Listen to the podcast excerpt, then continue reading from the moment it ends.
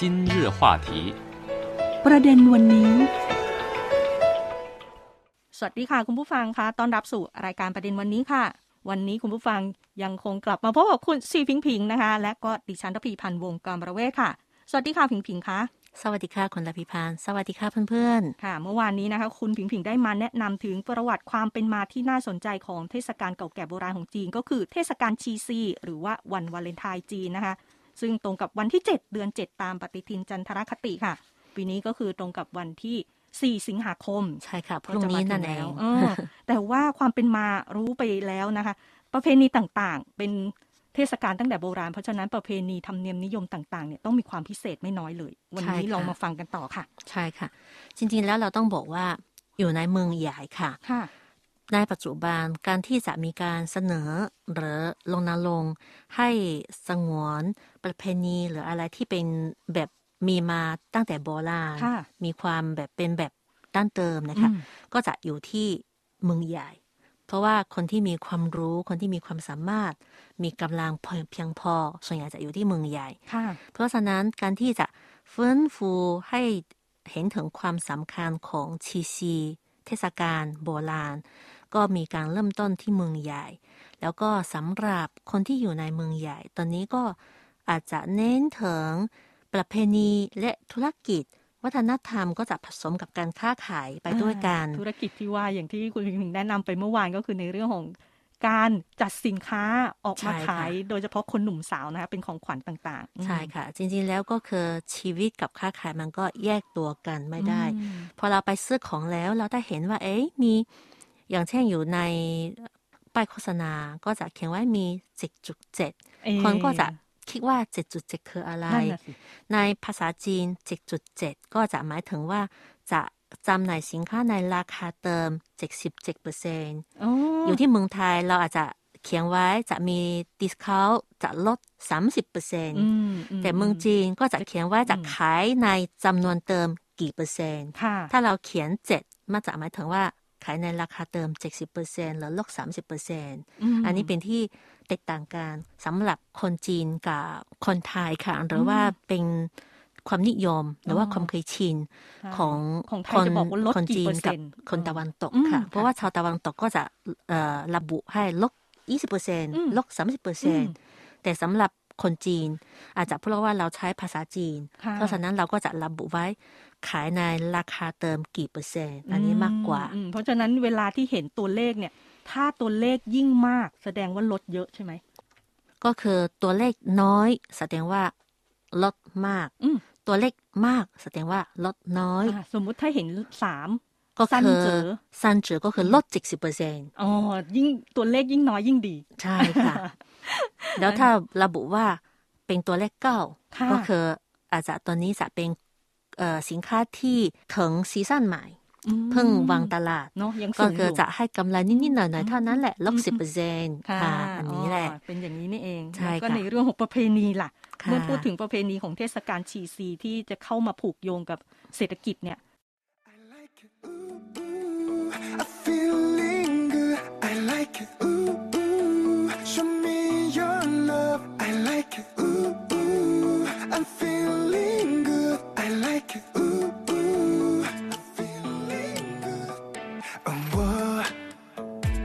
都有个秘密想告诉你。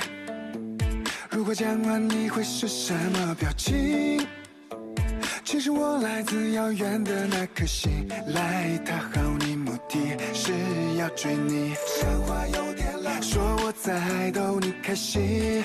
我来陪着你，不愿你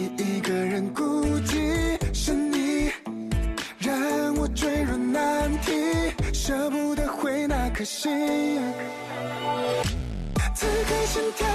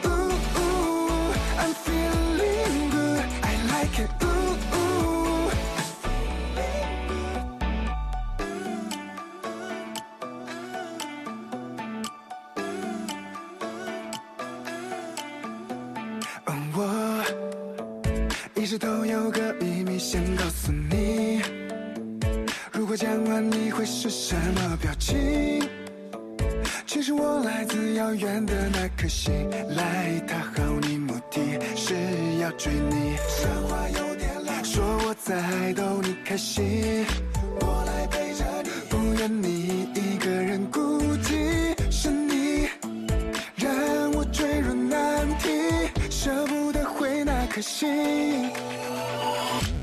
此刻心跳的。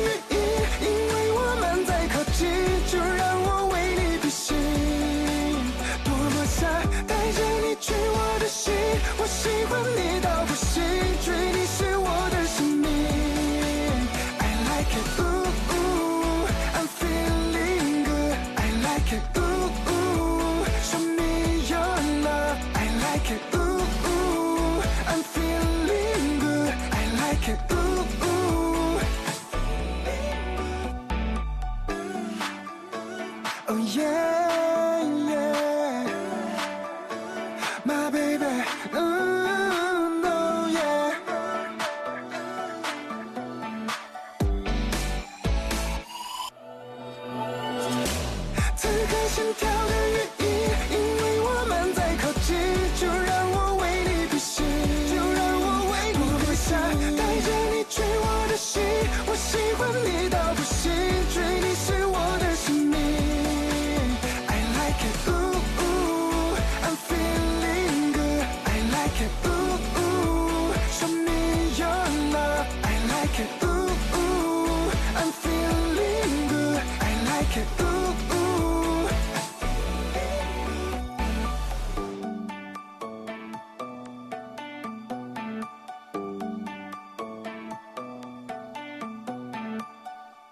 เราพูดถึงว่าอยู่ในเมืองใหญ่ก็คือ ประเพณีกับการค้าขายก็มักจะอืมมีการผูกพันไว้ค่ะค่ะ แต่ว่าอยู่ในชนบท หรือว่าอยู่ในเมืองระดับกลางนะคะประเพณีพวกนี้ก็ยังได้รักษาไว้อย่างดีนะคะ อย่างเช่นอยู่ในบางเมืองค่ะบางท้องถิ่น ประเพณีมีความแตกต่างกัน เพราะว่าประเทศจีนก็มีความกว้างใหญ่ค่ะ ยกตัวอย่างให้ฟังนะคะ มีการที่จะประกวด สนเข็มอืมประเพณีนี้นะคะจะมีอีกชื่อหนึ่งเรียกว่าประกวดทักษะ คืออสาวๆจะแข่งกันสนเข็มอืมโดยใช้เส้นได้หลากสี และสนเข็มที่มีเจ็ดรูโอ้โหใครทำเร็วกว่า ก็หมายถึงคนนั้นมีฝีมือที่เก่งกว่า จริงด้วย ใช่ค่ะ ส่วนผู้ที่แพ้ประกวดเนี่ยค่ะเขาก็จะต้องมอบของขวัญที่แต่ละคนเตรียมไว้มาก่อนแล้วนะคะอืมให้กับ คนที่ชนะไปค่ะอืมเพราะฉะนั้นใครเก่งกว่าใครก็จะได้ของขวัญมากกว่าค่ะเนอะก็ฝึกจากันเพื่อมา โดยเฉพาะใช่สาวๆนี่ปัจจุบันอาจจะไม่ค่อยมานั่งเย็บผ้ากันเองใช่ใคค่ะรที่เก่งจริงก็จะได้รู้กันนะคะค่ะอืมมีความคล้ายคลึงกันก็คือมีพิธีค่ะ มีสนเข็มใต้พระจันทร์อ๋อตอนกลางคืนเนาะใช่ค่ะเกี่ยวพอกับถึงตำาวันที่อืมเจ็ดเดือนเจ็ดก่อนถึงเวลาค่ำคืน ทุกบ้านเรือนก็จะทำความสะอาดลานที่อยู่หน้าบ้าน สาวๆ และสตรีที่มีอายุยังน้อย ก็จะมีการกราบขอพรกับดาวสาวทอผ้าค่ะค่ะชื่อหนุ่ยซิงอืมเพื่อให้ตนเองมีจิตใจงดงาม และมีฝีมือยอดเยี่ยมอ่าต่อจากนั้นต่างคนต่างอิบเส้นห้าสี และเข็มเงินเจ็ดเล่มนะคะออกมา สนเข็มใต้แสงพระจันทร์อันนี้ก็คือจริงๆแล้วก็มีความยากหน่อยแล้วนะคะอืมเพราะว่า อาจจะมืดๆหน่อยค่ะเพราะว่าวันที่เจ็ดเดือนเจ็ดพระจันทร์จริง ๆ แล้วจะไม่ได้เต็มดวงค่ะค่ะใครทำเสร็จก่อนเพื่อน ก็ถือว่าจะเป็นหญิงสาวที่มีฝีมือดีในอนาคต อืมแล้วก็ที่เมื่อวานนี้นะคะ คุณผิงผิงได้แนะนำไปแล้วว่าเกี่ยวกับตำนานสาวทอผ้านี่ก็คือเป็นเทพธิดาใช่ค่ะที่มาหลงรักกับมนุษย์นะคะ ชายใช่เลี้ยงวัว ก็เพราะว่าเป็นอืมเทพธิดาจึงค่ะจึงมั่นใจว่าเชื่อว่าขอพรแล้วจะได้สมหวังค่ะค่ะ แล้วก็เป็นเทพธิดาที่สามารถทอผ้าได้สวยงามนั่นเอง ก็เลยขอพรกับท่านนะคะ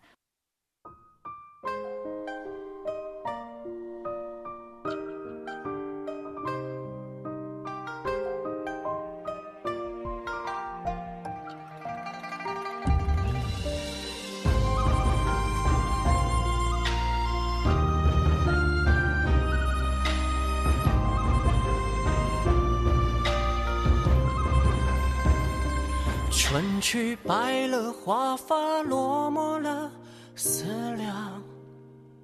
剪下一缕愁丝，折磨让人忙。今人断了肠，今天各一方。今生与你相见无望。繁华落幕，离人难敢诉衷肠。昨夜又见当年弃我不归郎。今夜太漫长，今两孤洋洋，今人比枯叶瘦花黄。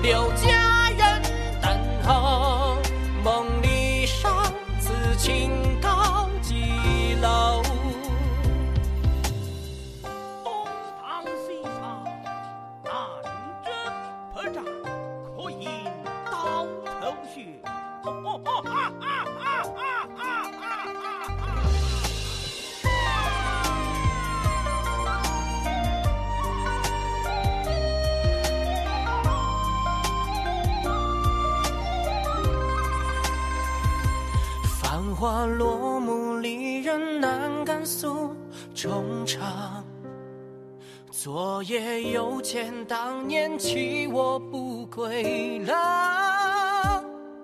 今夜太漫长，今两孤洋洋，今人必苦也受荒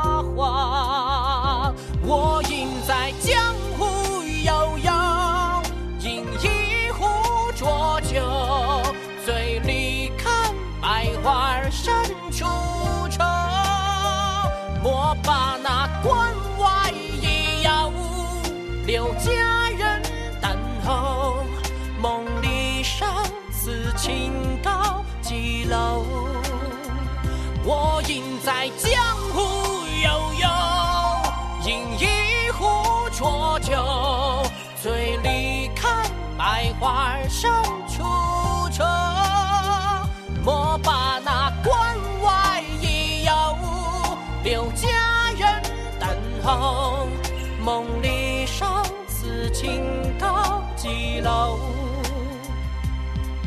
梦里上此情高几楼？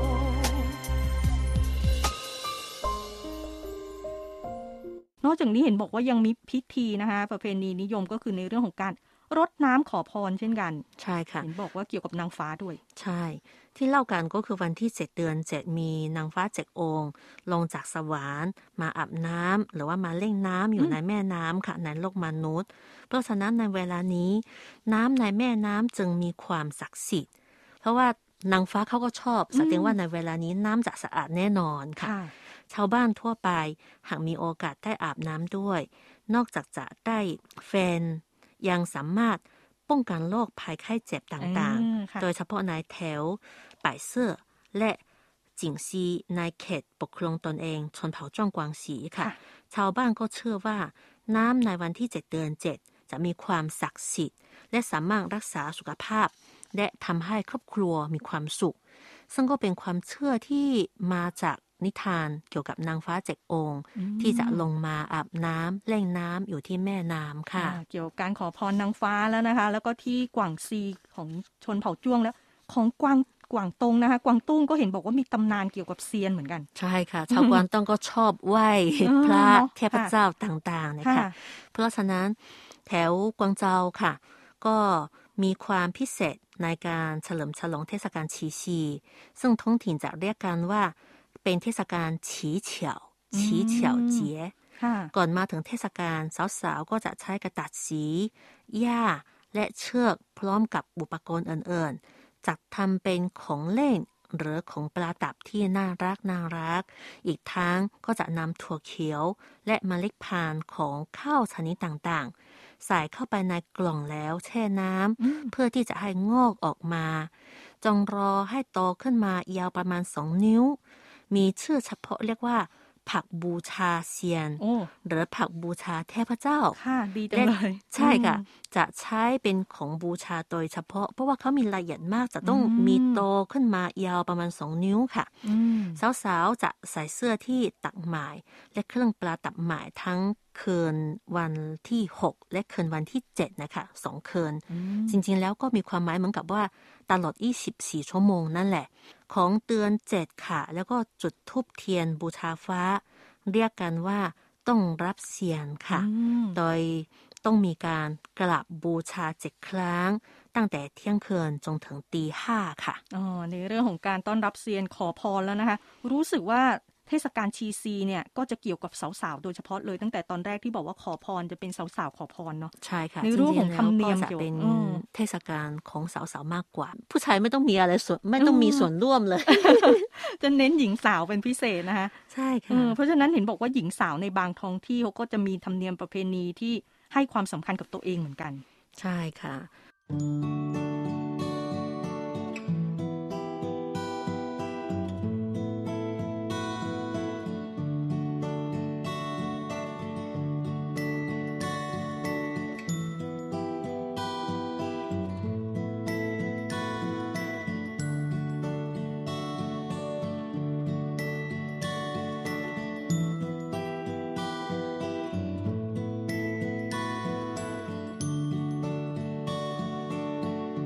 回到春末的五月，凌晨的集市人不多，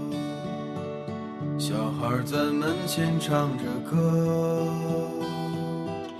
阳光它照暖了溪河，柳絮乘着大风追。树荫下的人想睡，沉默的人从此刻开始快乐起来，脱掉寒冬的傀儡。我忧郁的白衬衫，青春口袋里面的第一支香烟，情窦初开的。哦，从不敢和你说。有辆进城的公车，还没有咖啡馆和奢侈品商店。晴朗蓝天下，昂头的笑脸，爱很简单。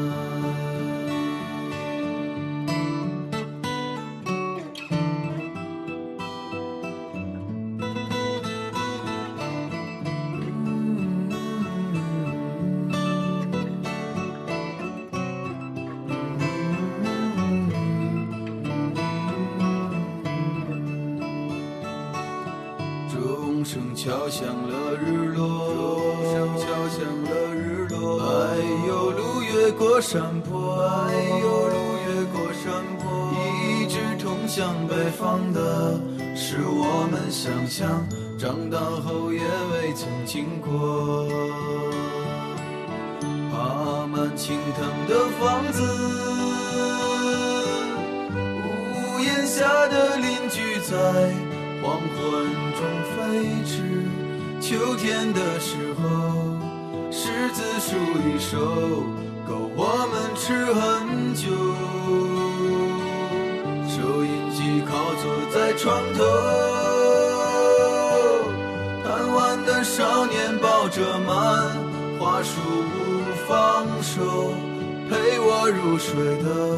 是月亮的忧愁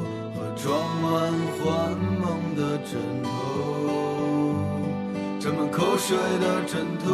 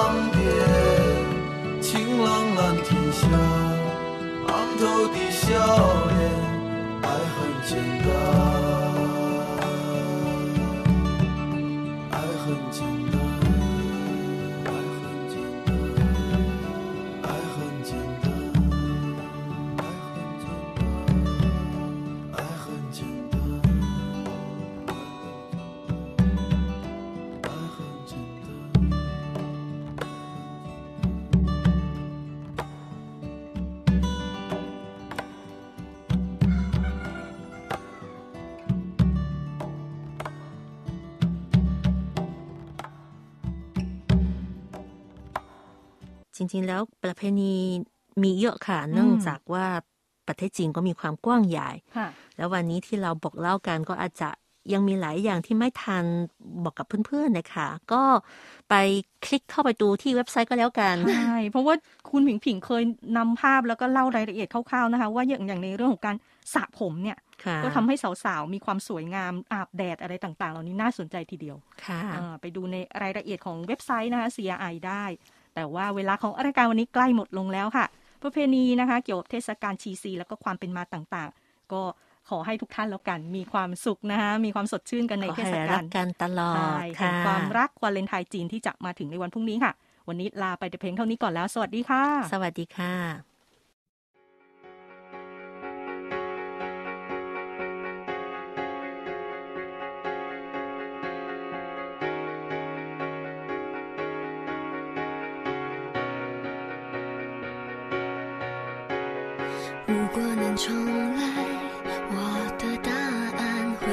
会更改？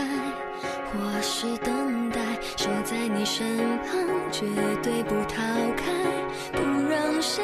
将我们冲散，不怕风看穿我的孤单，不怕雨纠缠，眼泪擦干，让回忆倒带，我将爱保管，别让我一个人承担这个失去你的遗憾，我。